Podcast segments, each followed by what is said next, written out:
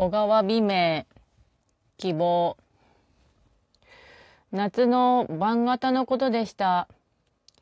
一人の青年が崖の上に腰を下ろして海を眺めていました。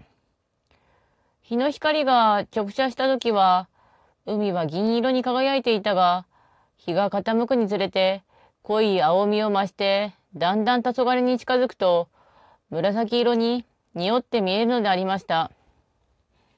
海は一つの大きな不思議な麗しい花輪であります。青年は口笛を吹いて刻々に変化してゆく自然の惑わしい美しい景色に見とれていました。夕べも同じ夢を見た。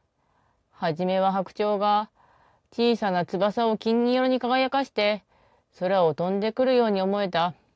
それが私を迎えに来た船だったのだ。青年は誰か知らぬが、海の彼方から自分のを迎えに来るものがあるような気がしました。そしてそれがもう長い間の信仰でありました。この不自由な、醜い矛盾と焦燥と欠乏と腹立たしさの現実の生活から解放される気はその時であるような気がしたのです。俺はこんな形のない空想を抱いて一生終わるのではないかしらん。いや、そうではない。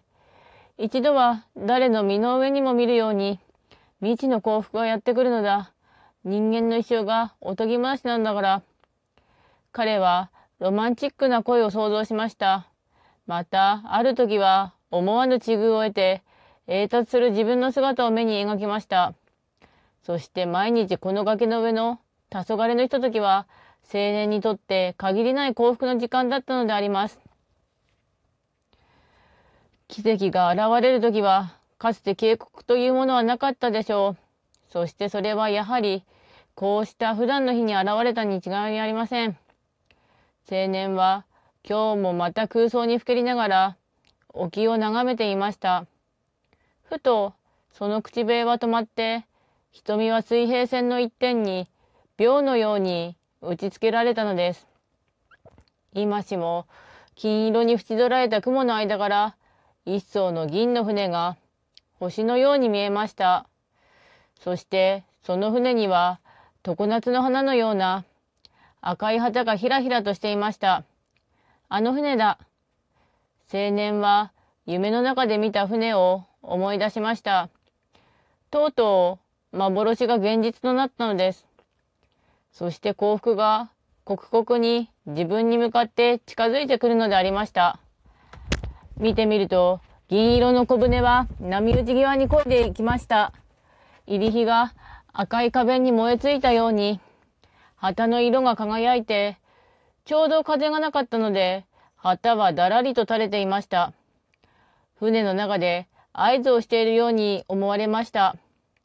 彼は崖を降りようかと思いましたが、本当に自分を迎えに来てくれたのなら、何人かここまでやってくるに違いない。すべて運命や奇跡というものはそうでなければならぬものだと考えられたからであります。それで彼はじっとして見守っていました。船から人が降りて右側を歩いて小さな箱を波の届かない砂の上に下ろしました。そして、その人影は、再び船に戻ると音もなく、船はどこから、船はどこへとともなく去ってしまったのです。青年は赤い旗が黄昏の海に消えるのを見送っていました。全く見えなくなってから、彼は崖から降りたのであります。砂の上にただ一つ黙って置かれている小さな箱の方に向かって歩きました。小さな黒い箱はすぐ近くになりました。この時、思いがけなく白い髭を伸ばした老人がそばから青年に呼びかけたのです。若いの、あの箱を拾う勇気があるかの？おじいさんの言葉はなんとなく意味ありげでした。この刹那、青年の頭の内には幸福と正反対の死ということがひらめいたんでした。俺はまだ死んではならない。もう少しで危ないものをつかむところだった。彼はせっかく箱に近づいたかかとを後ろに引き返しました。振り向くと夕闇の中に老人の姿は消えて、黒い箱だけがいつまでも砂の上にじっとしていました。夜中に目を覚ますと凄まじい嵐でした。海はゴーゴーとなっていました。青年は町に舞った船が遠くから持ってきてくれた箱のことを思い出しました。あの箱の中には何が入っていただろう。夜の明けるのを待ちました。やがて嵐の名残を止めた鉛色の朝となりました。浜辺に行ってみると、すでに箱は波にさらわれたか、何の跡形も残っていません。その後、青年はこの話を人にしました。君は夢を見たのだ。と、誰も信じてくれませんでした。そのうちに彼の青春も去ってしまったのであります。